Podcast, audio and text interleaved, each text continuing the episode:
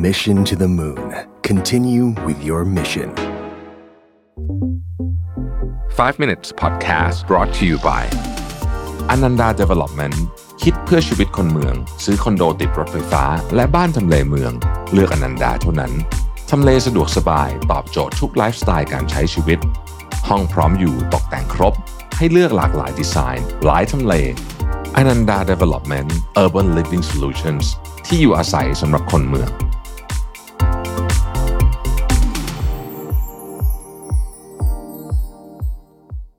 วันนี้ผมเอาบทความจากทิมเดนนิงนะครับชื่อชื่อว่า it's never too late to reinvent yourself and create a new life นะฮะก็คือว่ามันไม่มีคำว่าสายเกินไป ถ้าเกิดคุณต้องการที่จะเปลี่ยนแปลงเหมือนกับคล้ายๆ กับเปลี่ยนเส้นทางของชีวิตนะฮะหรือว่าหรือว่าต้องการชีวิตแบบใหม่นะครับ สิ่งที่น่าสนใจนะก็คือว่าเมื่อเราอายุมากขึ้นนะฮะเขาเริ่มต้นบอกว่าเมื่อเราอายุมากขึ้นเนี่ยนะครับเอ่อความจริงข้อหนึ่งก็คือว่าเราเนี่ยจะมี การเปิดหรือว่าการเปิดรับนะฮะประสบการณ์ใหม่ๆเนี่ยน้อยลง ดังนั้นถ้าไม่ทำอะไรเลยเนี่ยเวลาเราอายุมากขึ้นเนี่ยนะฮะถ้าเทียบเป็นจำนวนต่อปีนะสมมุติว่าเดิมทีเราเคยมีการทำประสบการณ์ใหม่ๆหนึ่งครั้งต่อปีเนี่ยพอเราอายุมากขึ้นเนี่ยตัวเลขมันจะน้อยลงไปเรื่อยๆนะครับเพราะฉะนั้นยิ่งเราแก่ตัวลงไปเนี่ยนะฮะเราก็จะมีประสบการณ์ใหม่น้อยลง อันนี้ถ้าไม่ทำอะไรเลยนะครับ เพราะฉะนั้นเขาเลยบอกว่ากระบวนการเนี่ยในการที่จะ เอ่อ reinvent ตัวเองตลอดเวลา หรือมีประสบการณ์ใหม่ๆตลอดเวลาเนี่ยนะครับคือเราต้องพยายามครับเราต้องพยายามนะครับเขาไปสัมภาษณ์เจ้าของร้านอาหารชื่ออารีนาอยู่ที่ชิคาโกร้านนี้ดังมากนะฮะเป็น fine dining แบบดังมากๆ เขาบอกว่าตัวเขาเองเนี่ยก็รู้สึกเหมือนกันว่าเจ้าของร้านเนี่ยนะเขาบอกว่าตัวเขาเองเนี่ยรู้สึกว่าเขาอะพอเหมือนกับอายุมากขึ้นอะ ก็จะยึดกับรูปแบบเดิมๆมากขึ้น วิธีการของเขาคือว่าเนื่องจากเขาเป็นเอ่อเชฟใช่ไหมฮะเขาเลยใช้อาหารนี่แหละ ในการที่จะคล้ายๆกับ หาประสบการณ์ใหม่ๆ ผ่านอาหารนะครับ เช่นยกตัวอย่างเขาจะเอาเครื่องเอเครื่องปรุงที่เขาไม่ชินนะฮะจะเป็นเครื่องปรุงท้องถิ่นอะไรพวกนี้เนี่ยพยายามเอาเข้ามากับวิธีการทำอาหารที่เขาทำที่เป็น fine dining พวกนี้นะครับเขาก็เลยเเหมือนเขาบอกว่าเออเนี่ยเขาก็มีประสบการณ์ผ่านนี่แหละการทำอาหารนะครับ เราก็สามารถทำได้เช่นกัน ผ่านการคุยกับผู้คน ผ่านหนังสือผ่านอะไรก็แล้วแต่นะครับเขาบอกว่าสิ่งหนึ่งที่สำคัญก็คือว่าคุณต้องเรียนรู้แบบเด็ก นะคือเด็กเนี่ยเขาจะเรียนรู้แบบไม่ตั้งแง่นะฮะข้อที่สองเขาบอกว่าพอมาถึงขั้นตอนของการการ reinvention คือการเหมือนกับเปลี่ยนแปลงตัวเอง หรือว่าเปลี่ยนแปลงอะไรอย่างถ้าคุณรู้สึกว่าคุณอยากเปลี่ยนแปลงตัวเองเนี่ยสิ่งที่สำคัญที่สุดเนี่ย ไม่ใช่ IQ ไม่ใช่นู่นไม่ใช่นี่สิ่งที่สำคัญที่สุดคือวินัยนะครับในนี้เขาบอกว่าวินัยที่คือคนจะเปลี่ยนแปลงตัวเองได้ ต้องมีวินัยในการทำในในสิ่งที่เราต้องเรารู้ว่าเราต้องทำแม้ว่าวันนั้นเราจะไม่อยากทำเลยก็ตาม เราเคยได้ยินนะ ที่บอกว่าความสำเร็จเนี่ย 80% of success is showing up มันเป็นอย่างนั้นจริงๆนะคือคือความสำเร็จเนี่ยมันมาจากมันมาจากว่าคุณคุณมาทำมันหรือเปล่าคำว่าวินัยในนิยามของบทความนี้ผมว่าก็เป็นมุมหนึ่งที่น่าสนใจเขาบอกว่าวินัยเนี่ยนะครับคือความเชื่อที่ว่าวันนี้อาจจะเป็นวันที่แย่ แต่เราก็จะมาเราจะโชว์อัพนะครับแล้วก็ไม่ใช่ทุกวันจะเป็นวันที่ดี บางวันเท่านั้นแหละที่เราทำแล้วรู้สึกว่าจะได้ผลแค่นี้ก็เป็นหลักฐานเพียงพอแล้วที่จะให้เราลงมือทำทุกวัน แม้ว่าบางวันเราจะทำแล้วแพ้ทำแล้วแย่เป็นวันที่ไม่ดีก็ตามนะฮะนี่คือคำว่าวินัยนะครับอีกอันหนึ่งนะฮะเขาบอกว่า reinvention เนี่ยมันเป็น mental game มันเป็นวิธีการเปลี่ยนทางความคิดนะครับ Brandon Sanderson เคยบอกไว้ว่า success is partially about hacking your brain ความสำเร็จนี่เกี่ยวข้องกับการเปลี่ยนแปลงสิ่งที่เป็นเหมือนกับความเชื่อในสมองนะฮะเขาบอกว่าความเชื่อในสมองเนี่ยมันมันมันเปลี่ยนจากนี้เลยคือสมมติว่าเราเห็นอะไรก็ได้อาจจะเป็นโอกาสชิ้นหนึ่งเนี่ยถ้าเราฝึกสมองให้คิดว่าเฮ้ยอันนี้มันจะมีปัญหาอะไรบ้างเราเราก็จะมองหาแต่ปัญหานะครับ ถ้าเราฝึกว่าเฮ้ยโอกาสมันมีอะไรบ้างจากเรื่องนี้ เราก็จะมองหาแต่โอกาส ไม่ใช่ว่า อย่างใดอย่างหนึ่งจะดีกันไปกว่านะบางทีการมองหาปัญหาก็ดีเหมือนกัน แต่ว่าสมองเนี่ยมันถูกฝึกมาเป็นยังไงมันก็เป็นอย่างนั้นนะครับดังนั้นเนี่ยการเขาใช้ว่า reprogram your brain เนี่ยจึงเป็นเรื่องที่สำคัญมาก ถ้าถ้านึกอย่างนี้นึกไม่ออกให้นึกถึง เวลาเขาใช้กระบวนการในการคล้ายๆ กับทำให้สมองเนี่ยมันมันเปลี่ยนกระบวนการความคิดใหม่กับคนที่เสพติดอะไรบางอย่าง เช่นติดเหล้าติดอะไรอย่างเงี้ย นะครับมันคือระบบเดียวกันนะ มันเป็นเขาเรียกว่า rewire your brain แต่เนี้ยอาจจะต้องหาหนังสืออ่านนิดนึงครับ อาจจะได้ข้อมูลเพิ่มขึ้นนะครับ อีกอันหนึ่งเขาบอกว่าเวลาคุณอยากจะ reinvent ตัวเองเนี่ย ให้ learn this skill like your life depends on it คือคือต้องตั้งใจมากๆอะนะฮะต้องตั้งใจมากๆ ไม่งั้นเนี่ยมันไม่ไม่ไม่ได้หรอกเพราะว่าไอการ reinvent ตัวเองเนี่ยมันเป็นเรื่องที่ที่ไม่หมูนะครับ แล้วข้อสุดท้ายนะฮะข้อสุดท้ายเนี่ยเขาบอกว่าคุณต้องทำไงก็ได้ให้ ให้คุณรู้สึกว่าเรื่องนี้เป็นเรื่องที่สำคัญจริง ๆ คือมีเขาเรียกว่ามี sense of urgency ในเรื่องนี้นะครับเลโอนาร์โด ดาวินชีเคยกล่าวไว้ว่า learning is the only thing the mind never exhausts never fears and never regrets นะฮะผมชอบอันสุดท้ายคือเรียนรู้เรื่องใหม่ๆเนี่ยสมองเราเนี่ยไม่เคยรู้สึกเสียใจนะฮะไม่ไม่เหนื่อยแล้วก็ไม่กลัวด้วยนะครับ ดังนั้นเนี่ยนี่ก็คือกระบวนการเนาะนะครับสุดท้ายเขาบอกว่าให้ยึดหลักอันหนึ่งที่เรียกว่า just one more นะครับ just one more ก็คือ just one more step นะฮะ one more minute one more revision one more practice แปลว่าเวลาคุณทำอะไรที่ดีๆอยู่อะนะฮะขออีกนิดหนึ่งอีกนิดเดียวนะฮะเพื่อที่จะไปต่อนี่เป็นการเป็นการคล้ายๆ กับผลักดันตัวเองด้วยนะฮะแล้วเราก็จะทำให้ลิมิตของเราเนี่ยสูงขึ้นไปเรื่อยๆนะครับ Mission to the Moon Continue with your mission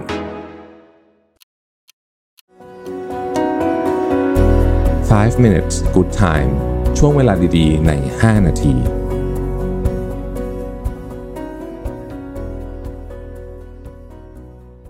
วันนี้จะเอาเจ้าวินนี่เดอะพูนะฮะมาเล่าถึงวิธีคิดของวินนี่เดอะพูในการ์ตูนเนี่ยนะแล้วเราจะมาถอดบทเรียนจากวินนี่เดอะพูเรื่อง resilience นะฮะซึ่ง resilience เนี่ย ถ้าแปลเป็นภาษาไทยก็อาจจะแปลว่า ทักษะในการปรับตัวการฟื้นตัวหลังจากเผชิญความยากลำบากหรืออะไรทำนองนี้นะฮะซึ่งไอ้ช่วงวิกฤตเนี่ยเราได้ยินคำนี้เยอะมากนะฮะวินนี่เดอะพูเป็นหนึ่งในตัวการ์ตูนโปรดของผมเลยนะครับ แล้วก็ผมคิดว่าวินนี่เดอะพูสอนอะไรเยอะมากวินนี่เดอะพูชอบพูดคำคมนะถ้าใครอ่านการ์ตูนก็จะเคยรู้นะครับ ข้อที่หนึ่งนะฮะพยายามทำทุกเรื่องให้ง่ายเข้าไว้ นะฮะวินนี่เดอะพูบอกว่าถ้าเราสามารถคุยกับใครที่เราชอบโดยใช้คำสั้นๆ ง่ายๆ เช่น กินข้าวหรือยังมันจะสนุกกว่าเยอะเลยนะครับ ง่ายๆ สบายๆ ไม่ซับซ้อน ไม่ว่าทำอะไรถือกตินี้ไว้ทุกอย่างมันก็จะดำเนินไปตามคันลองของมันเองนะครับ ข้อที่ 2 เข้าใจว่าทุกคนมีปัญหาของตัวเอง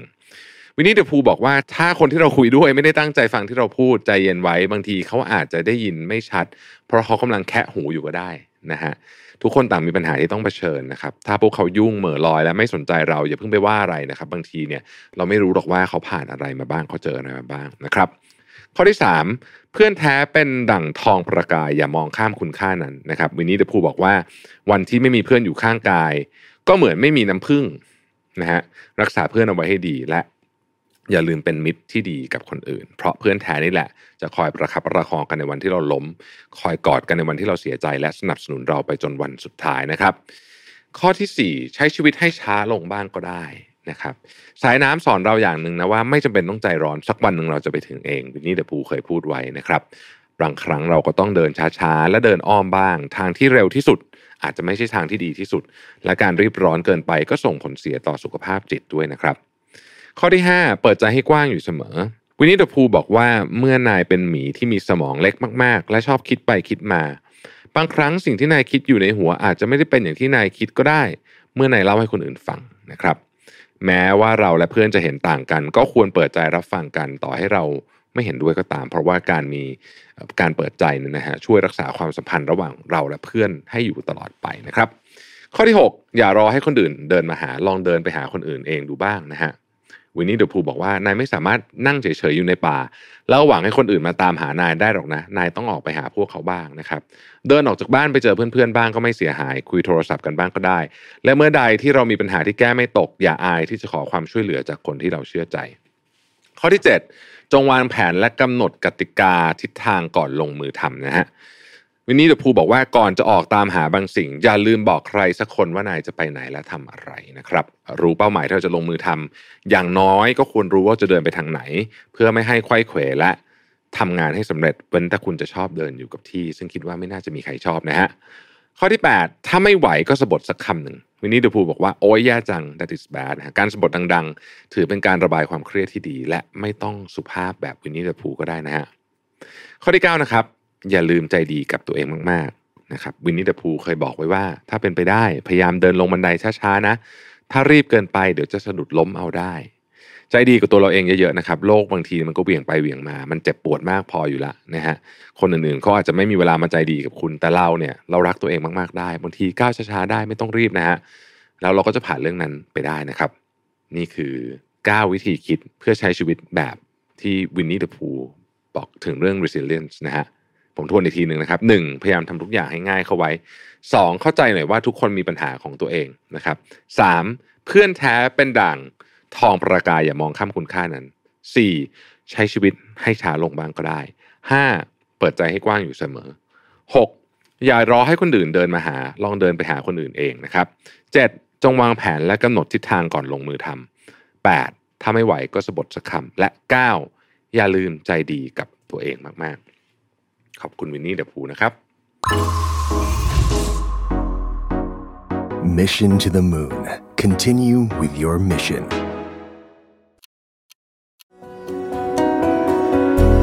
Five minutes good time ช่วงเวลาดีๆ ใน 5 นาที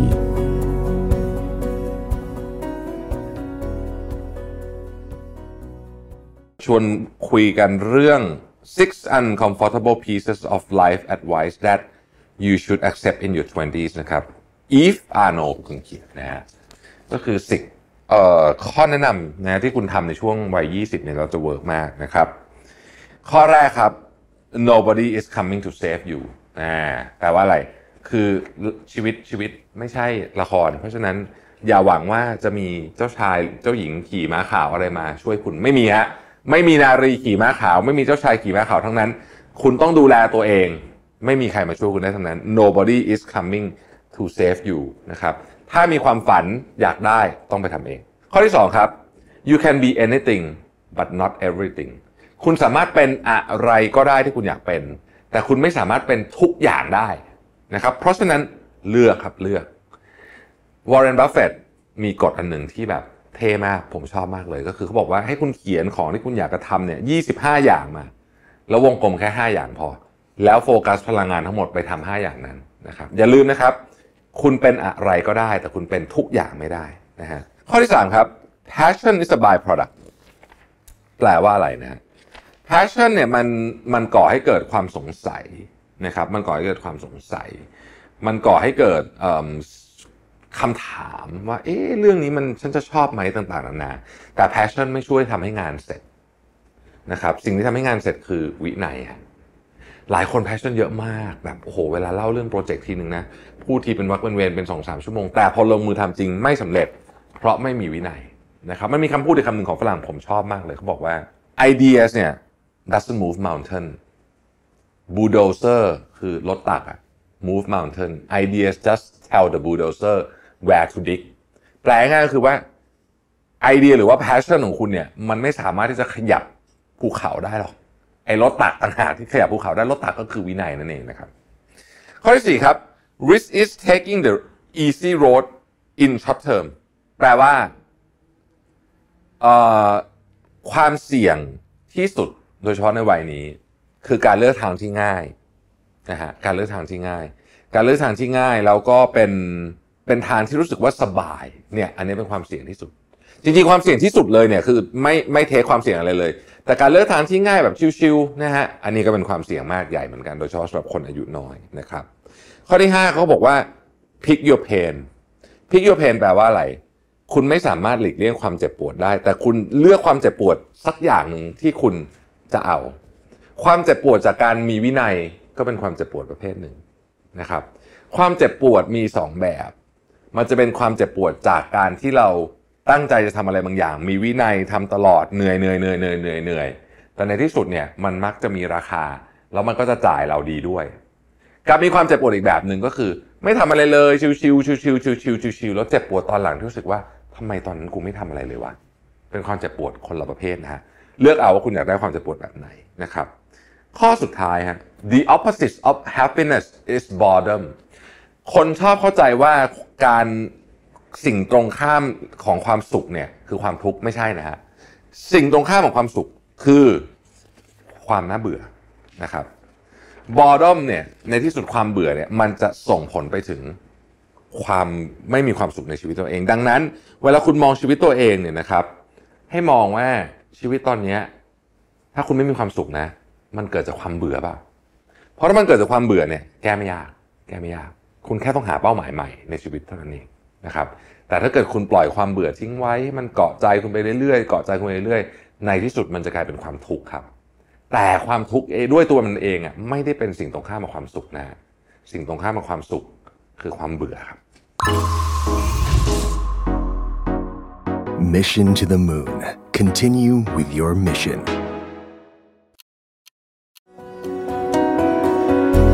5 minutes good time ช่วงเวลาดีๆ ใน 5 นาที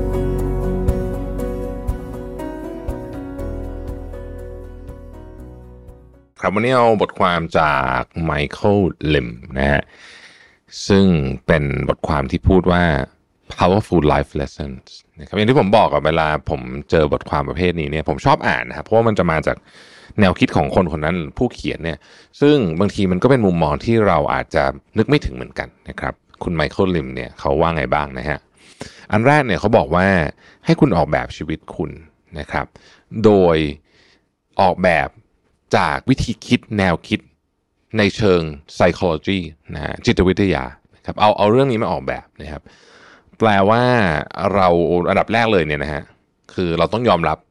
ลักษณะของประเภทคนที่เราเป็นก่อนนะครับ ถ้าเราพูดถึงคอนเซปต์นี้เนี่ยจริง ๆ ถ้าใครอ่านหนังสือ principle ของ Ray Dalio เนี่ยเขาก็เคยพูดไว้เหมือนกันว่า people are wired differently คือคนเราเนี่ยมันเหมือนกับถูกออกแบบเหมือน ถ้าเกิดว่ามันเป็นวงจรไฟฟ้าเนี่ยมันก็เป็นวงจรไฟฟ้าที่ไม่เหมือนกันนะฮะคนเราไม่เหมือนกันนะครับอย่างผู้เขียนเนี่ยเขาบอกว่าเขาเนี่ยไม่ชอบไม่ชอบเก็บบ้าน ไม่ชอบกวาดบ้าน ไม่ชอบทำอาหาร ไม่ชอบซักผ้า เขาก็เลยจ้างหมดเลยนะฮะจ้างพวกนี้หมดเลยนะครับ ครอบครัวเขาและเพื่อนเขาก็รู้สึกว่าเขาใช้เงิน แบบไม่ในที่ที่ไม่ควรจะใช้สุรุ่ยสุร่ายว่างั้นเถอะนะครับคำถามก็คือเราเขาคิดว่ายังไงบ้าเขาบอกว่าเขาเอาเวลาพวกนั้นเนี่ยนะมาเขียนหนังสือ เพราะเขาคิดว่ามันมีความหมายกับชีวิตเขามากกว่านะครับเขาบอกว่าเมื่อเราเข้าใจว่าชีวิตเนี่ยมันไม่ใช่ to do list หรือว่าไม่ใช่แบบ spreadsheet เนี่ยนะฮะแต่ว่าเราเราเข้าใจเรื่องเมรัตเซโรโทนินโดพามีนพวกนี้หมายถึงว่าเรื่องของ คือใช้ชีวิตที่ไปตาม flow ของความรู้สึกของเรามากขึ้นเนี่ยนะฮะชีวิตเราก็จะมีความหมายหรือเข้าใกล้ชีวิตที่ที่มีความหมายมากขึ้น ไม่ได้ไปกะกฎเกณฑ์หรือว่าตามอะไรแบบแบบเดิม เหมือนกับว่าสมัยก่อนเนี่ย ถ้าเกิดว่าเราอาจจะเคยได้ยินมาไอ้ของพวกนี้เฮ้ยถ้าเกิดว่าทำเองได้ทำไมต้องไปจ้างคนด้วยอะไรแบบนี้นะฮะแต่บางทีเนี่ยการจ้างคนมันทำให้ชีวิตเราดีขึ้น แล้วก็เราก็ไปหาคำถามคือเราเอาเงินมาจากไหนนะฮะก็เวลาที่ว่างนั้นน่ะนะฮะมา ทำอย่างอื่นที่มีความหมายกับเรามากกว่า แล้วมันก็มีแนวโน้มว่าเราก็จะหาเงินได้นะครับ อันที่สองนะครับเก้าสิบเปอร์เซ็นของการตัดสินใจของคุณนะฮะเก้าสิบเปอร์เซ็นต์นะโดยประมาณเนี่ยนะครับ สามารถที่จะคล้ายๆกับแก้ไขได้นะฮะเขาบอกว่านอกเหนือจากสามสี่อย่างนี้นะครับหนึ่งตั้งคันโดยไม่ได้ตั้งใจสองติดอะไรบางอย่างในกรณีนี้คือพวกประเภทสารเสพติดอะไรทั้งหลายสาม ติดคุกนะฮะสี่นะครับทำอะไรก็ตามที่ทำลายชื่อเสียงคุณ นอกเหนือจากนี้นะฮะสามารถ reverse ได้เกือบหมดเลยนะครับถ้าเรามาลองคิดดูจริง ๆ ของพวกนี้เนี่ยแม้ว่าผ่านเวลาไปมันก็พอจะอย่างสมมติอะสมมตินะฮะสมมติว่าซวยจริง ๆ เกิดทำอะไรขึ้นมาเราต้องเข้าคุกมาอย่างเงี้ยนะหรือว่าทำอะไรก็ตามที่ชื่อเสียงมาเนี่ยมันก็พอจะ reverse ได้แต่มันใช้เวลานานนะไม่ใช่ reverse อะมันค่อยๆจางหายไปแต่หลายอย่างเขาบอกในชีวิตนี่มัน reverse ได้เลย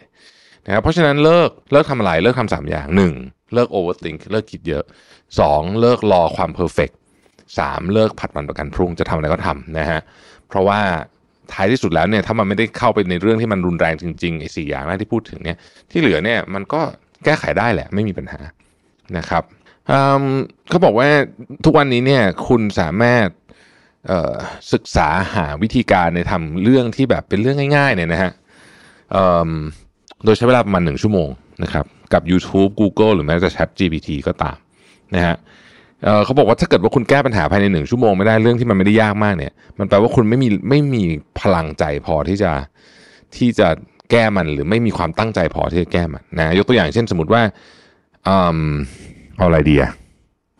ตัวอย่างนี้จะฟังดูเชยนะสมมติคุณจะลงวินโดว์ใหม่อย่างเงี้ยนะฮะเอาจริง ๆแล้วเนี่ย ถ้าคุณไม่เคยทำหรือทำไม่เป็นเลย ทุกวันนี้คุณสามารถเรียนรู้ได้นะครับผมคิดว่าชั่วโมงหนึ่งน่าจะลง Windows ได้นะครับคือผมไม่ไม่ได้ใช้ Windows นานผมคิดว่า ถ้าถ้าจำไม่ผิดนะฮะหมายถึงว่าเรียนรู้ใช้เวลาสักหนึ่งชั่วโมงหรือการเรียนรู้โปรแกรมอะไรสักอย่างหนึ่งอย่างเช่นยกตัวอย่างโปรแกรมที่ตอนนี้ผมกลับมาใช้ใหม่เยอะมากคืออาซาน่าเนี่ยนะฮะผมก็บอกกับทีมไงคือก็มีใครหลายคนกังวลนะบอกว่าเอ้ยจะต้องมีคนมา train จริงจังหรือเปล่าเลยผมมันมีก็ดีแต่ผมยังหาคน train Asana เมืองไทยไม่เจอเนี่ย แต่พูดจริงเนี่ยเอาไปไปคุณไปดูไอ้คลิปของเขาอะในเขามีสิ่งที่เรียกว่าอาสนะอะคาเดมี่เนี่ยนะฮะคุณดูคลิปเขาชั่วโมงหนึ่งไงคุณผู้ชายเป็นอยู่แล้วเพราะมันไม่ได้ยากขนาดนั้นข้อสี่ฮะเขาบอกว่าชีวิตของเราส่วนใหญ่เนี่ยไม่ต้องการการอนุญาตจากใคร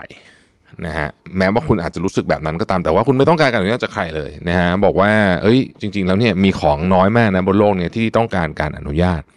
นะครับเพราะฉะนั้นอยากทำอะไรก็ทำเนี่ยคุณอยากจะสร้างคอนเทนต์คุณก็ทำคุณอยากจะทำอะไร ทำได้หมดนะครับ การขออนุญาตจริง ๆ มันมีน้อยมาก ๆ เลยนะครับ ข้อที่ 5 ครับ คุณจะถูกตัดสินไม่ว่า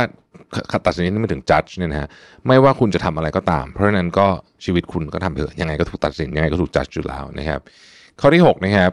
เขาบอกว่าเลิกขอ free advice นะฮะเขาบอกว่า free advice is expensive นะฮะทำไมถึงเป็นแบบนั้นนะฮะคนเราเนี่ยมีคำแนะนำกับทุกเรื่อง แต่คนที่ ควรค่าที่ใช่แก่คำแนะนำจริงๆนะฮะน้อยมาก แล้วคำแนะนำพวกนั้นมักไม่ฟรี ในที่นี้ไม่ได้หมายความว่าคุณจะต้องเสียเงินอ่าไม่ได้หมายความว่าอย่างนั้นนะฮะไม่ได้หมายความว่าจะต้องเสียเงินเพื่อเอาคำแนะนำพวกนั้นมา แต่มันจะเป็นลักษณะของคำแนะนำที่คุณจะต้องอยู่ในที่ที่ถูกต้อง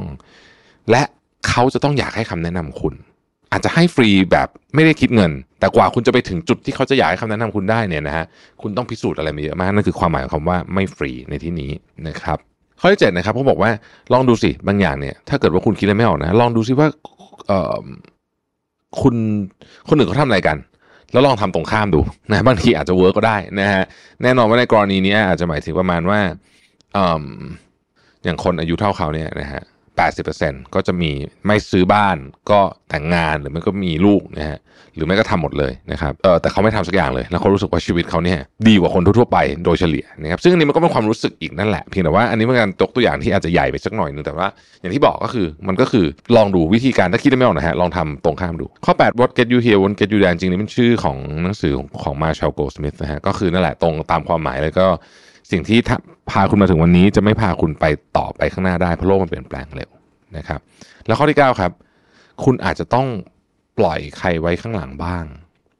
ในกระบวนการของการพัฒนาตัวเอง ในกระบวนการของการเติบโตในเชิงความคิดเนี่ย มันจะมีคนที่ตามคุณไม่ทัน แล้วก็ไม่อยากตามคุณแล้วก็คอยขัดขวางคุณ คุณก็จะเป็นจะต้องปล่อยคนพวกนั้นไปบ้างไม่งั้นคุณก็จะเดินหน้าไปไหนไม่ได้นะครับ Mission to the Moon. Continue with your mission.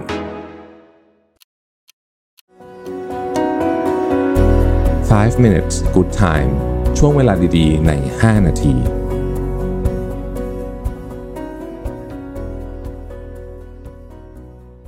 วันนี้เอาบทความจากคุณลูก้าชเวนเดสกานะฮะ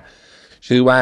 16 short unwritten rules of life นะฮะ เวลาผมเห็นบทความแบบนี้ผมจะชอบอ่านนะฮะคือมันจะเป็นการตกตะกอนความคิดนะของคนคนนั้นนะฮะแล้วผมรู้สึกว่าเออบางทีมันอ่านแล้วมันกระตุกต่อมอะไรเราหลายอย่างเหมือนกันนะครับ มีอะไรบ้างวันนี้นะครับ 16 ข้อข้อที่ 1 ครับ ถ้าคุณจะไปสายนะฮะให้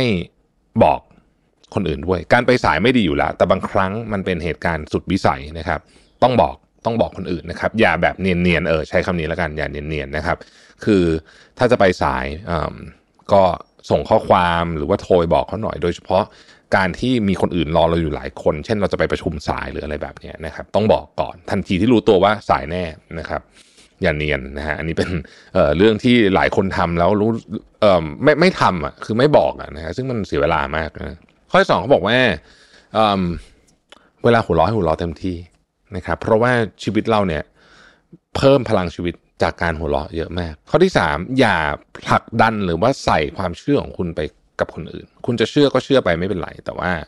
ถ้าเกิดเขาพูดกับเขาแล้วเขาไม่เชื่อก็ต้องจบนะฮะอย่าอย่าใช้อำนาจหรืออย่าใช้ความเป็นผู้ใหญ่ ความเป็นพี่ความเป็นอะไรแบบเนี้ยในการใส่ความคิดของเราเข้าไปในหัวคนอื่นนะครับ ข้อที่สี่เขาบอกว่าคุณสามารถที่จะไม่เห็นด้วยโดยที่ไม่ต้องต้องถกเถียงหรือว่าต่อสู้กับอีกคนหนึ่งก็ได้นะ ผมชอบข้อนี้นะฮะคือบางทีเนี่ยบางคนแบบคือถ้าไม่เห็นด้วยปุ๊บฉันต้องเถียงก่อนนะฮะแต่บางทีไม่ต้องก็ได้นะ ก็คือเราก็เงียบๆไปเท่านั้นเองนะครับข้อที่ห้าคือเมื่อไหร่ก็ตามที่เด็ก ใครก็ตามที่เป็นเด็กเนี่ยแสดงหรือว่าให้คุณดูอะไรบางอย่างเนี่ยนะครับต้องคุณต้องต้องต้องทำหน้าดีใจหรือว่าทำหน้าตื่นเต้นนะครับ เพราะว่าอะไรเพราะว่ามันแม้ว่าคุณอาจจะไม่ตื่นเต้นแหละส่วนใหญ่เนี่ยนะครับ แต่การที่คุณทำแบบนั้นเนี่ยมันช่วยทำให้เด็กคนนั้นเนี่ย มีรากฐานที่ดีมากในชีวิตนะครับเขาในในช่วงเด็กเขาต้องการ ตอนโตเขาไม่ต้องการแล้วแต่ช่วงเด็กเขาต้องการนะครับข้อต่อไปนะฮะเวลาจะไปเล่นกับหมาของใครนะครับหรือสัตว์เลี้ยงของใครเนี่ยถามเจ้าตัวก่อนเสมอ ข้อต่อไปนะครับ ถ้าคุณพาหมาไปเดินเล่นแล้วก็มันมันเกิดเอ่อถ่ายอะไรหรืออะไรขึ้นมาเนี่ย ต้องเก็บให้เรียบร้อยเสมอนี่เป็นมารยาทสากลที่หลายคนบางทีไม่ทำซึ่ง เป็นอะไรที่น่าแปลกมากๆนะครับ ข้อต่อไปนะครับ ถ้าใครก็ตามที่ต้องการความช่วยเหลือ แล้วคุณอยู่ในสถานะที่สามารถช่วยเหลือได้ โดยไม่เดือดร้อนเนี่ยนะฮะช่วยเถอะนะครับ ไม่ได้มีอะไรที่ใช้คำว่ามันมันไม่มีอะไรเสียหายนะฮะมันไม่มีอะไรเสียหาย แม้ว่าคุณจะไม่ได้อะไรกลับมาเลยก็ตามนะครับ ข้อที่ 10 นะฮะ เปิดประตูให้คนอื่นหรือว่า hold the door อันนี้หมายถึงว่า สมมุติว่าเราเราอยู่ในจังหวะที่เราควรจะต้องเป็นคนเปิดประตูไว้เนี่ยอันนี้ถือเป็นมารยาทที่น่ารักมากนะแล้วก็เวลาเราเห็นคนทำเราจะรู้สึกว่า เออคนนี้แบบเขาได้รับการสอนมาดีหรืออะไรแบบนี้จังเลยนะครับข้อข้อต่อไปนะครับ อย่าโมโหคนที่มาตามงานคุณ เพราะว่าเอาจริง ๆแล้วเนี่ยถ้าเกิดว่าคุณทำงานตรงเวลาตรงเวลาเนี่ยนะฮะ เขาไม่มาตามงานคุณคือคือเขาตามเพราะว่าเขาจำเป็นจะต้องใช้งานจริงๆนะครับข้อต่อมาก็คือว่าทุกอย่างเนี่ยมันจะค่อนข้างแย่ ถ้าเกิดว่ามันถูกจัดการโดยไม่มีการควบคุมนะฮะหรือไม่มีการควบคุมอะไรเนี่ยนะฮะในที่สุดแล้วเนี่ยมันจะไปไปสู่สิ่งที่ค่อนข้างแย่ เพราะฉะนั้นไม่ว่าเราจะให้อิสระอะไรหรือใครเยอะขนาดก็ตามเนี่ยระดับมันจะต้องมีกรอบอยู่บ้างนะครับ ข้อที่ 13เขาบอกว่าให้จำไว้เสมอว่า เวสิ่งที่เราเห็นเกี่ยวกับคนอื่นเนี่ย มันคือ highlight reels ก็คือเป็นของที่ดีที่สุดของชีวิตคนคนนั้นอะผ่านมาในโดยเฉพาะในโซเชียลมีเดียเสมอนะครับ แล้วก็มันมีชีวิตอีกด้านหนึ่งที่คุณไม่รู้เลย เกี่ยวกับตุเกี่ยวกับคนคนนั้นนะครับ ข้อที่ 14นะครับพยายามเป็นคนน่ารักในสถานการณ์ทั่วๆไปที่ไม่ได้ไม่ได้ไม่ได้ต้องการให้คุณเหมือนกับ คือคือเอาเป็นว่าถ้าจะอารมณ์ไม่ดีหรือต้องการที่จะแบบแอค แอคออกอาการดุเดอะอะไรประมาณนี้เนี่ยนะฮะขอให้เป็นเฉพาะเวลาจำเป็นจริง ๆ ในเวลาอื่นให้การให้ให้การ be nice เป็นโหมด default ของเรานะครับข้อที่ 15 ครับ ความเป็นจริงของชีวิตก็คือว่าไม่ว่าคุณต้องการอะไรก็ตามเนี่ยไม่มีใครมาทำให้คุณนะในที่สุดแล้วเนี่ยคุณต้องทำมันเองทั้งสิ้นนะนะฮะเพราะฉะนั้นจะไม่มีใครมาช่วยเหลือคุณไม่มีใครมา rescue คุณเขาอาจจะ rescue ได้นิดหน่อยแต่ในที่สุดแล้วเนี่ยถ้าคุณไม่จัดการตัวเองนะไม่ว่ามันจะเป็นเรื่องปัญหาเรื่องเงินปัญหาเรื่องงานปัญหาเรื่องความรักเนี่ย ไม่มีใครช่วยคุณได้ ข้อที่ 16 นะครับ people are not against you นะครับ แปลว่า เฮ้ยเขาคนส่วนใหญ่เนี่ยนะบนโลกใบนี้เนี่ยเขาไม่ได้แบบเกิดมาเพื่อที่จะต่อต้านคุณนะ เพียงแต่ว่าเขามีจุดยืนของเขาเอง และคนส่วนใหญ่เอาจริง ๆ แล้วไม่ได้สนใจคุณเยอะขนาดนั้นด้วยซ้ำนะฮะเขาก็มีเรื่องของเขาเอง เราชอบไปคิดแต่ว่าคนอื่นสนใจเราเยอะนะครับ อันนี้ก็เป็น 16ข้อคิดเล็กๆนะครับที่น่าสนใจทีเดียว Mission to the Moon Continue with your mission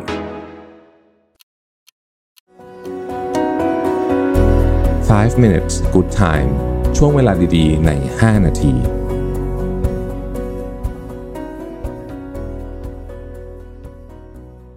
วันนี้บทความจากอัลเบโตกาเซีย นะฮะชื่อว่า four disturbing lessons everyone should learn before turning 40 บทเรียนสำคัญที่ทุกคนน่าจะเรียนรู้ก่อนอายุ 40 นะครับ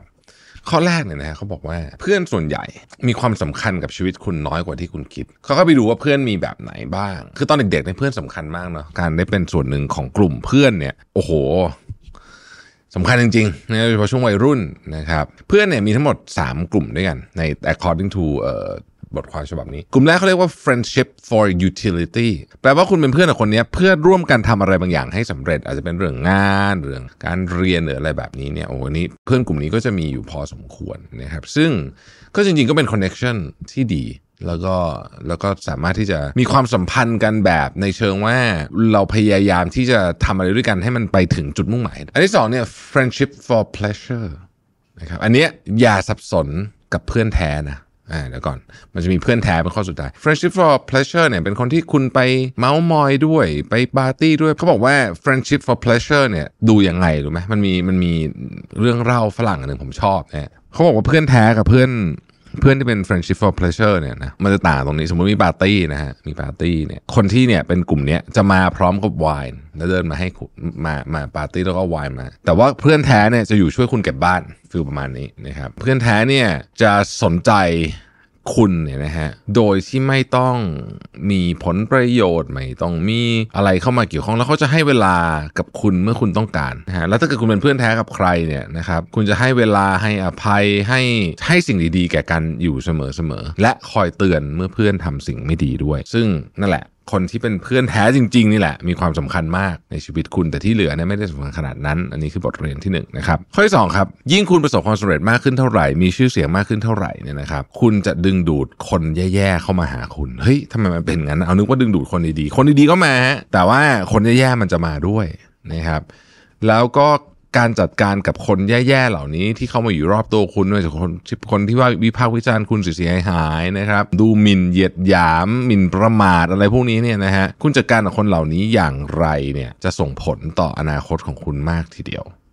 นะครับโชคดีที่เดี๋ยวนี้มันมีกฎหมายบางอย่างที่ช่วยช่วยจัดการคนไอ้พวกเนี้ยได้ดีขึ้นนะครับ เช่นเอ่อกฎหมายหมิ่นประมาทนะพรบคอมพิวเตอร์อะไรพวกเนี้ยนะฮะซึ่งผมว่ามันโอเคอยู่นะฮะ อันต่อมานะครับ nothing is what it seems นะครับบางอย่างเนี่ยเหมือนจะไม่ดีแต่ดี บางอย่างเหมือนจะดีแต่ไม่ดีนะฮะโลกมันเป็นอย่างนี้จริงๆนะครับแล้วก็ถ้าเกิดว่าเรามอง สมมุติว่าเราเชื่ออะไรบางอย่างใครเนี่ยดูเรื่องการเมืองก็ได้เนี่ยนะฮะบางทีเนี่ยอยู่ดีมันพลิกฮะความเชื่อพวกนี้มันพลิกได้สม่ำเสมอ เพราะฉะนั้นไม่ได้แปลว่าให้เราไม่เชื่ออะไรใครเลย แต่ว่าให้เราตระหนักรู้อยู่ตลอดเวลาว่าของที่เราคิดว่าเป็นของที่ดีมากวันนี้ เป็นความคิดที่ดีมากวันนี้เนี่ยเฮ้ยวันรุ่งขึ้นมันอาจจะไม่ดีก็ได้นะครับเมื่อเรามีหลักฐานชัดเจนพอว่ามันไม่ได้เป็นเหมือนที่เราคิดไว้แล้วในตอนแรกอะการจะเปลี่ยนความคิดได้เนี่ยสำคัญ เพราะเรามีอีโก้มาก เราเคยยึดว่าความคิดนี้เป็นความคิดที่ถูกต้อง บางคนถึงขั้นยึดมาเป็นตัวตนของเราเองด้วยเนี่ยวันหนึ่งมันไม่ใช่แล้วอะคุณต้องฝึกที่จะทิ้งของพวกนี้ได้ ซึ่งเป็นเรื่องยากแล้วก็เข้าใจว่าความจริงใหม่เป็นยังไงนะครับข้อที่สี่ครับเขาบอกว่า it's never too late until it is ชีวิตเราเนี่ยมันไม่สายเกินไปหรอกจนกว่ามันจะถึงเวลาที่สายเกินไปนะฮะแปลว่าอะไรนะครับแปลว่าว่ามันจะมีช่วงเวลา ที่คุณรู้สึกว่ามันไม่ได้แล้วมั้งมันจบแล้วมั้งเช่นบางคนเป็นเอาง่ายๆนะที่ผมเจอบ่อยสุด ผู้ใหญ่เติบโตขึ้นมารู้สึกว่า เราหมดเวลาสนุกละชีวิตฉันต้องเครียดต่อไปนี้เฮ้ยจริง ๆ ไม่จริงบางทีความสนุกมันสามารถหาได้ แม้ถ้าคุณจะอายุ6 7 0 80 ก็ตามนะครับอีกประเด็นหนึ่งก็คือว่า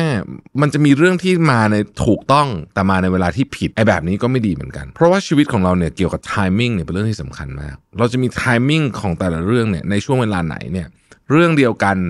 ทำเวลานี้กับทำอีก 3 เดือนข้างหน้าเนี่ยผลอาจจะไม่เหมือนกันเลยก็ได้ คนที่ดูเรื่อง timing ให้มันเหมาะสมเนี่ยจึงเป็นเรื่องสำคัญมาก ผมพูดแบบนี้อาจจะสับสนนิดหน่อยแปลว่าอย่างนี้ฮะสมมติคุณเชื่อว่าการกระทำอันหนึ่งถูกต้องมากๆเนี่ยเรื่องเนี้ยถูกแน่นอนเป็นเพียงส่วนเดียวเท่านั้นที่จะทำให้สิ่งที่คุณทำนั้นน่ะมันออกมาถูกจริงๆ เพราะถ้าคุณมั่นใจว่าเรื่องนี้ถูกแต่คุณดันพูดในเวลาที่ผิด หรือพูดด้วยลักษณะที่ผิด พูดด้วย manner ที่ผิด พูดด้วยน้ำเสียงที่ผิดหรืออะไรเงี้ยบางทีเรื่องนั้นมันอาจจะกลับกลายเป็นไม่ถูกได้นะเรื่องถูกต้องเนี่ยมันจะต้องมีตัว content ของมัน มันมี 3 อย่าง content คือตัวเนื้อหา context คือบริบท และ time คือเวลา ทั้ง 3 อย่างนี้ประกอบกันจึงจะเป็นเรื่องที่พอเอาออกไปแล้ว พูดออกไปแล้วทำออกไปแล้วเนี่ยมันจะได้ผลแบบที่เราคิด ถ้าอะไรสักอย่างผิดไปหรือผิดไป 2 อย่างนะฮะบางทีผลตรงข้ามเลยนะ Mission to the Moon. Continue with your mission.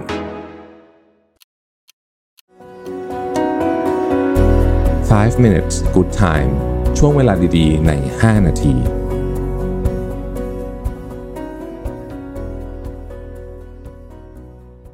คือเมื่อวานนี้เดินเยอะมาก เดินประมาณสามหมื่นเก้านะฮะคือเดินเยอะมาก แล้วก็เพลินเมื่อวานเนี่ยเป็นวันที่อากาศดีนะครับ ก็เลยรู้สึกว่าเออแบบเมืองมันก็จะสดใสนะ นะเพราะว่ามันคนก็จะมานั่งตามร้านกาแฟอะไรเงี้ยคนก็จะเดินคนเยอะมากเนี่ยนะก็สนุกดี ทีเนี้ยก็เลยระหว่างเดินอยู่คิดได้ว่าเออเวลาเรามาเที่ยวแบบเนี้ยนะเราไม่ค่อยหงุดหงิดกับเรื่องอะไรนะหมายถึงว่าเราจะรู้สึก คือโอเค มันมันอาจจะเป็นเพราะว่ามันมาเที่ยวด้วยส่วนหนึ่งแต่ว่าไม่ใช่มาเที่ยวสิครั้งนี้ไม่ได้มาเที่ยวมาทำงาน แต่ว่าเวลามาต่างต่างบ้านต่างเมืองเนี่ย เราจะเหมือนมีความให้อภัยต่อสถานการณ์ได้มากกว่า นะเราจะไม่ค่อยหงุดหงิดกับเรื่องจุบจุบจิบจิบที่เราเจอระหว่างวันนะเช่น แบบเจอคนกวนประสาทหรือว่าอะไรแบบนี้คือมันก็จะมีบ้างนะฮะแต่ว่าด้วยความที่เรากำลังอยู่ในโหมดของการเดินทางเนี่ยนะฮะผมก็ไม่ใช่คำว่าเที่ยวสักทีเดียวเพราะบางทีเนี่ย มันคือการเปลี่ยนที่อยู่เฉยไปอยู่ที่หนึ่งแล้วก็ก็ใช้ชีวิตทำงานทำงานปกติ แต่ว่าอยู่ในโหมดของการเดินทางเราเราจะแบบเหมือนกับเออปล่อยปล่อยมันบ้างเลยช่างมันบ้างเลยได้มากกว่าเนาะดังนั้นเนี่ย ก็เลยคิดว่าเฮ้ย mindset แบบเนี้ย กลับไปใช้ที่บ้านเราด้วยได้ไหม คือเราเรามีวิธีคิดแบบนักเดินทางเพิ่มขึ้นได้ไหมนะฮะ ก็ปรากฏว่าเออ จริงๆ มันขึ้นอยู่กับมุมมองของของเรากับกับกับสถานการณ์นะ ถ้าเรามี mindset ของนักเดินทางเนี่ย เราจะมีความช่างสงสัย ความอยากสำรวจ แล้วก็ให้อภัยสถานการณ์ได้มากขึ้นนะฮะ ผมคิดว่าเหมือนเหมือนมันตัดจบวันได้เร็วขึ้นด้วย เออ ซึ่งคำว่าตัดจบวันคืออย่างนี้ผมมักจะพูดเสมอว่าเวลาไปอยู่ในที่ไม่ใช่ที่ออฟฟิศตัวเองเนี่ยนะ ทำงานปกตินะครับ ก็ประชุมอะไรเงี้ย แต่พอมันจบวันอะเหมือนเราจบจริง ๆ เราเดินออกมาจากห้องที่เราทำงานหรืออะไรก็แล้วแต่เนี่ย มันเหมือนวันมันถูกตัดลง แล้วเราก็ไปเอนจอยที่เหลือ แต่ซึ่งเวลาอยู่ที่ที่ออฟฟิศมันไม่ค่อยเป็นอย่างนั้นนะบางทีแบบ หรือบางทีทำงานจากจากที่บ้านอะไรอย่างเงี้ยมันจะมันจะมีฟีลอีกแบบหนึ่งว่ามันมันไม่จบไม่สิ้นสักทีนะครับนั่นก็เป็นเพราะว่า mindset ของเราตอนที่เราอยู่ที่บ้านเนี่ยมันไม่เหมือนกับตอนที่เดินทาง ซึ่งผมโดยส่วนตัวผมชอบ mindset ของตัวเองเวลาเดินทางมากกว่า เพราะว่ารู้สึกมันเป็น mindset ที่ไม่มีหมวกไม่มีอะไรเยอะ ไม่มีหัวโขนไม่มีมันมีความสบายมีความเบามากกว่าเออหัวโขนมีอันหนึ่งที่น่าสนใจว่า เวลาเราอยู่ที่กรุงเทพมันจะต้องมีบทแบบขึงขังใส่ แต่พอมาอย่างเงี้ยครับตัวเราเองก็จะเปลี่ยนไปในในแง่มุมนี้ด้วย ผมคิดว่าผมคิดว่าเป็นเรื่องที่น่าน่าสนใจ เวลาเราเจอปัญหาระหว่างเดินทางเนี่ย ส่วนใหญ่แล้วมันจะเป็นเรื่องที่เรานอกจากมันเป็นเรื่องที่ซีเรียสมากจริงๆนะแต่ส่วนใหญ่เนี่ยมันเป็นเรื่องที่รู้สึกว่า เออสนุกดีได้เรียนรู้ดีนะครับต่อให้งุนหงิดบ้างนิดนึงตอนนั้น แต่ก็มันจะไม่นานอะ่ะ มันก็จะแบบผ่านไปเราก็จะรู้สึกเอนจอยกับสิ่งที่เราเห็นใหม่ทำยังไงเราจะทำแบบนั้นในชีวิตประจำวันตอนอยู่ที่บ้านได้บ้างเนี่ย ผมว่าเออเรื่องนี้เป็นเรื่องที่น่าคิดดีเหมือนกันนะอันนี้อันนี้โยนลองโยนไอเดียกันดูว่าเป็นยังไงเพราะรู้สึกว่า พอเราช่างสงสัยแล้วเราให้อภัยสถานการณ์รอบข้างได้มากขึ้นเนี่ย คนที่ได้ประโยชน์ไม่ไม่ใช่ใครเลยเนาะมันเป็นเราเองนี่แหละนะฮะคือไม่ได้มีคนอื่นมีประโยชน์หรือเพียงเราเนี่ยได้ประโยชน์เพราะฉะนั้นผมคิดว่า เราน่าจะทำแบบนี้มากขึ้นนะฮะกลับไปคราวนี้ผมจะผมจะตั้งใจว่าจะพยายามทำไงก็ได้ให้ ให้เรามีวิธีคิดเหมือนคล้ายๆ กับตอนเดินทางมากขึ้น กับสถานการณ์ทั่ว ๆ ไปในแต่ละวันนะครับแล้วบางทีอาจจะมองชีวิตเราตื่นเต้นมากขึ้นก็ด้วยก็ได้นะฮะสำหรับคนที่รู้สึกเบื่อเบื่ออยู่เพราะว่าถ้าเกิดว่าคือถ้าคุณยังต้องทำงานอยู่ แล้วคุณยังพรุ่งนี้ก็ต้องไปออฟฟิศเนี่ย มันก็ต้องไปแหละแต่ว่าเราจำเป็นจะต้องมอง ภาพออฟฟิศเราจำเจเหมือนเหมือนเดิมหรือหรือมี approach ใหม่ในการมองได้ไหมจริง ๆ ผมคิดว่า 90%ของของปัญหาทั้งหมดบนโลกใบนี้วิธีคิดของเราเกี่ยวสูงมากกับการแก้ปัญหาว่ามันจะออกมารูปแบบไหน คือมันจะดีกับเราหรือไม่ดีกับเราเนี่ยนะฮะเก้าสิบเปอร์เซ็นต์อยู่ที่ mindset เลยแหละนะฮะ เพราะฉะนั้นพอคิดเรื่องนี้ได้ก็รู้สึกว่า เราก็สามารถทำวันแบบนี้ให้เกิดขึ้นตอนที่อยู่ที่บ้านก็ได้เหมือนกันนี่นะวันที่ตื่นเต้นสนุก ได้เรียนรู้สิ่งใหม่ๆ แล้วก็รู้สึกว่ามีอะไรให้ค้นหาด้วยนะฮะมันขึ้นอยู่กับวิธีมองของเราเยอะเหมือนกันนะ Mission to the Moon. Continue with your mission.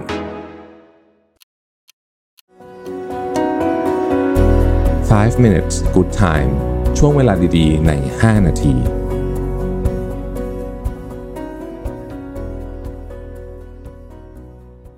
วันนี้เอาบทความที่ชื่อว่า 20 things nobody told you about life after 40 นะฮะ คุณแคร n นิโมเป็นคนเขียน จริงๆ ก็ไม่ขนาดนั้นหรอกนะ ผมอ่านดูแล้วก็มันก็มีคนบอกแหละเพียงแต่ว่า ก็น่าสนใจดีมันเป็นบทความที่มีความจิกกัดนิดนึงพอสมควรนะฮะ แต่ก็สนุกดีนะครับ ข้อแรกเขาบอกว่าสิ่งที่เข้าไปในปากคุณสำคัญกว่าสิ่งที่ออกมาจากปากคุณแปลว่าสิ่งที่เราพูดอะนะฮะคือสิ่งที่ออกมาจากปากเราเนี่ยนะครับเขาบอกว่าโลกนี้อยู่ได้สบายแหละเอ่อ โดยที่ไม่มีความคิดเห็นของคุณ ไม่มีเรื่องราวของคุณอยู่ได้นะครับ แต่ว่าเวลา 40เนี่ยมันเป็นเวลาที่คุณจะต้องโฟกัสมากกว่ากับสิ่งที่คุณเอาใส่เข้าปากไปคือสิ่งที่คุณกินนะฮะเพราะว่าไม่งั้นเนี่ยนะครับ ชีวิตคุณจะมีผลที่แย่มากตามมานั่นเองนะครับการกินแฮมเบอร์เกอร์สักชิ้นหนึ่งเนี่ยมีผลต่อเนื่องยาวนานนะครับ ข้อที่สองนะฮะผมอ่านภาษาอังกฤษก่อน other people are not having better sex than you นะครับเขาบอกว่า เรื่องนี้นะพอพูดกันในวัยนี้มันจะมีคนแบบว่า พูดอะไรที่ฟังดูแล้วแบบเวอร์เกินจริงไหมบอกเชื่อนะไม่ค่อยน้อยมากที่มีคนที่มีแบบ better sex than you เนี่ยในวัย40ข้อ3นะฮะคุณไม่ได้แบบทำอะไรก็ได้ตามใจแล้วร่างกายจะรับไหวต่อไป แปลว่า อย่าคิดนะว่าคุณจะมีแรงอยู่ถึงตีสองเพื่อเคลียร์งานให้เสร็จ หรือว่าคุณสามารถที่จะ ดื่มเท่าไหร่ก็ได้อะไรแบบเนี้ยนะมันไม่ได้แล้วนะฮะ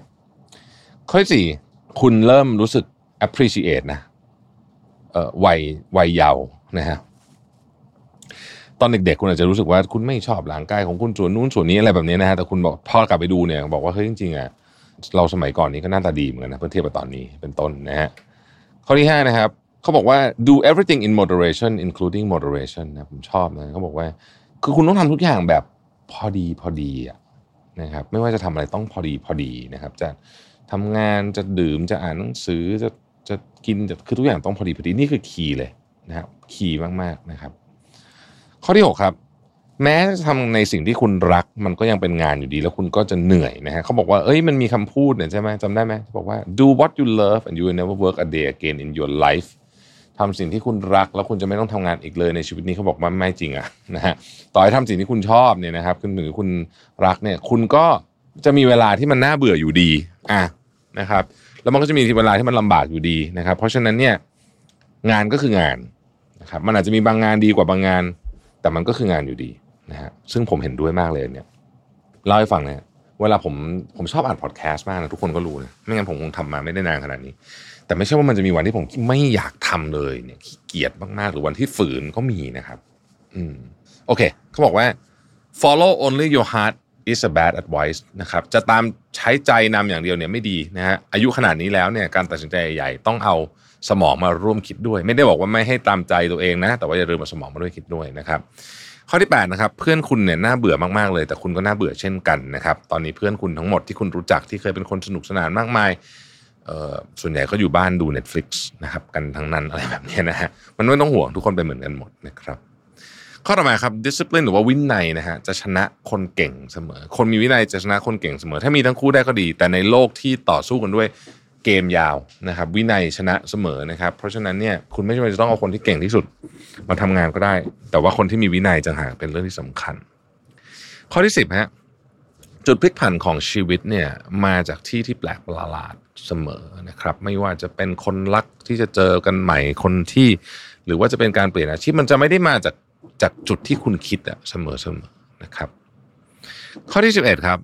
คุณจะเปลี่ยนอะไรก็ได้ แต่สิ่งที่อยู่กับคุณเสมอคือตัวคุณเองในความหมายของเขาก็คือว่า การเปลี่ยนแปลง คุณจะเปลี่ยนเมืองเปลี่ยนแฟนเปลี่ยนอะไรเปลี่ยนได้หมดอะเปลี่ยนบ้านเปลี่ยนได้หมดแต่ถ้าเกิดตัวเองยังไม่เปลี่ยนเนี่ยมันก็ยังไม่ใช่การเปลี่ยนแปลงที่แท้จริง เพราะฉะนั้นการเปลี่ยนแปลงของตัวเราเนี่ยเป็นเรื่องที่สำคัญที่สุด นะครับสิบสองครับ มันไม่มีหรอกความสำเร็จที่เกิดขึ้นแบบภายในชั่วข้ามคืนนะครับ เรารู้ละเรื่องนี้นะครับ ข้อที่ 13 ครับ คุณไม่สามารถเป็นทุกสิ่งที่คุณอยากเป็นได้ เหมือนตอนที่เด็กๆเราจะได้ยินว่า เราจะโตขึ้นมาเป็นอะไรก็ได้ ไม่จริงนะฮะเรารู้แล้วว่าไม่จริงนะครับ มันก็จะมีข้อจำกัดบางอย่างเยอะแยะนะครับ ข้อที่ 14โอ้ผมชอบมากเลย everything compounds be careful ทุกอย่างทบต้นทบดอกหมดนะฮะต้องระวังนะครับ สิ่งที่คุณทำในวันนี้ไม่ว่าจะเป็นเรื่องเงินเรื่องสุขภาพเรื่องอะไรเนี่ยนะฮะหนึ่งครั้งวันนี้ไม่เป็นไร แต่มันสะสมทบต้นทบดอกนะครับแล้วคุณจะต้องจ่ายราคาแพงมากเมื่อบินมาเก็บ ข้อที่ 15ครับคุณสามารถสร้างครอบครัวของตัวเองได้ครอบครัวในที่นี้ก็คือสังคมนะครับเพื่อนนะครับหรือว่าคนที่มีความเชื่อความเห็นเหมือนกัน นี่ก็เรียกว่าครอบครัวเหมือนกันนะครับ ข้อที่ 16 อันนี้เป็นคำแนะนำที่แปลกนิดนึงนะฮะ อย่างที่บอกมันเป็นคำมันเป็นบทความเพราะฉะนั้นคุณจะเชื่อไม่เชื่อก็ได้ อันนี้เขาบอกว่า burn bridges when you have to มันจะมีคำพูดหนึ่งคือ don't burn the bridge คือคุณต้องพยายามเก็บ connection ทุกอย่างไว้เขาบอกว่าเนี่ยอายุขนาดนี้แล้วเนี่ยถ้าคุณจำเป็นจะต้องเผาสะพานบ้างนะฮะก็ทำก็ได้นะฮะแล้วเขาบอกอันนี้ผมชอบมาก when you pick the right bridge to burn it makes a very fine fire ถ้าเกิดคุณเลือกไอ้สะพานที่เผาที่ถูกต้องเนี่ยนะฮะลูกไฟมันจะสวยมากนะครับ 17 ครับ คนเดียวที่จะสามารถเปลี่ยนได้คือตัวคุณเอง 18 คุณไม่สามารถทำให้ทุกวันมีความหมายได้ เขาบอกว่า เอ้ย มันจะมีคำพูดหนึงบอกว่า อยู่ต้องทำทุกวันให้มีความหมายใช่ไหมบอกมันจะมีวันที่แบบ ไม่มีความหมายเลยเลยวันที่คุณแบบนั่งเนืดดูทีวีอะไรเงี้ยนะครับ มันก็จะต้องมีวันแบบนั้นบ้างนะครับ 19 ครับ ผู้คนสมควรจะได้รับโอกาสครั้งที่สองแต่ไม่ใช่ครั้งที่สามตรงไปตรงมานะฮะสองครั้งยังพอไหวครั้งที่สามนี่มันเป็นนิสัยแล้วนะครับ และ ข้อที่ 20 ครับ a little chocolate makes everything better but a lot of chocolate doesn't ความหมายคือว่าก็เหมือนเหมือนช็อกโกแลตแหละคืออย่าอย่า over indulge อย่าเสพอย่าใช้อย่ากินอย่าอะไรอย่างเงี้ยมากจนเกินไป ไม่ว่าจะเป็นอะไรก็ไม่ดีทั้งนั้น แม้ว่าบางอย่างที่ดูเหมือนจะดีเอาง่าย ๆ น้ำเปล่าอย่างเงี้ยนะครับ ดื่มเยอะเกินไปก็เป็นพิษกับร่างกายได้เช่นกันนะครับ Mission to the Moon. Continue with your mission.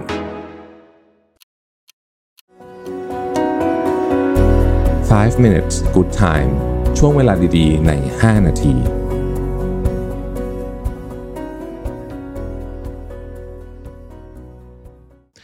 วันนี้บทความจากโทมัสออปปองนะครับ ซึ่งเป็นแนวคิดของอิพิคูรัสอิพิคูรัสนี่เป็นนักปราชญ์กรีกโบราณนะครับ เขาบอกว่าอย่าทำลายสิ่งที่คุณมี นะครับ ด้วยความอยากจะมีในสิ่งที่คุณยังไม่มีในวันนี้นะฮะไอเดียของมันเนี่ยเกิดขึ้นมาตั้งแต่สมัยที่เขาเป็นครูนะฮะเขามีโรงเรียนที่ชื่อว่า The Garden The Garden เนี่ยนะครับเป็นที่ที่เขาตั้งใจไว้ว่าจะเป็นพื้นที่คล้าย ๆ กับ co-working space สมัยนี้นะเป็นที่ที่เขาบอกว่าเขาอยากจะให้คนมาแล้วก็เป็นแหล่งเพาะบ่มของความ มั่งคั่ง แต่ไม่ใช่ความมั่งคั่งในเชิงวัตถุแต่เป็นความมั่งคั่งในเชิงปัญญานะครับ ความมั่งคั่งของเพื่อนนะครับ แล้วก็ความพึงพอใจกับชีวิต ที่นี่เนี่ยเขาสอนไอเดียหนึ่งว่ามนุษย์เราเนี่ยนะฮะถ้าไม่สามารถที่จะพึงพอใจกับของเล็กๆได้ เราไม่สามารถที่จะพึงพอใจกับของใหญ่ได้เช่นกันนะครับ สิ่งที่น่าสนใจเกี่ยวกับคำสอนอันเนี้ยเขาก็บอกว่ามนุษย์เราเนี่ยที่ คิดว่าจะต้องมีความสุขเมื่อได้ของชิ้นใหญ่ๆนะฮะท้ายที่สุดเราจะพบว่าไอ้ความสุขนั้นน่ะมันไม่เคยมีอยู่จริง เพราะว่าการวางใจแบบนี้เนี่ยเป็นสิ่งที่ผิดตั้งแต่ต้นอยู่แล้ว นี่คือสิ่งที่เขาพยายามจะบอกนะครับ สิ่งที่น่าสนใจหนึ่งที่ผมชอบนะฮะคือเขาบอกว่าอย่างนี้ครับความสุขที่แท้จริงเนี่ยมันจะมาในในฟอร์มของสิ่งที่เขาเรียกว่าความสงบหรือว่า tranquility นะครับไอเดียนี้เขาบอกว่าอย่างนี้ฮะ ในการตามหาความสุขที่แท้จริงเนี่ยเราจะเป็นจะต้องแยกระหว่างความพอดีกับความเกินพอดีให้ได้นะครับในไอเดียของคำว่าพอดีของเขาเนี่ยเขาหมายความว่าอย่างนี้เขาบอกว่าเเขาพูดถึงไวน์อย่างเงี้ยเขาบอกว่าการการดื่มไวน์จริง ๆ มันไม่ได้มีความผิดอะไร แต่ว่าการดื่มเยอะเกินไปต่างหากที่เป็นปัญหาของชีวิตคนเรา ดังนั้นเขาบอกว่าก่อนที่คุณจะออกตามหาสิ่งที่มันเกินความจำเป็นไปมากๆเนี่ยนะครับให้ลองถามตัวเองดูก่อนว่า การที่เราเดินทางเส้นนี้เนี่ยเพื่อจะออกตามหาสิ่งที่มันเกินความจำเป็นไปมากๆ เกินคำว่า simplicity เกินคำว่า moderation ที่แปลว่าพอดีเนี่ย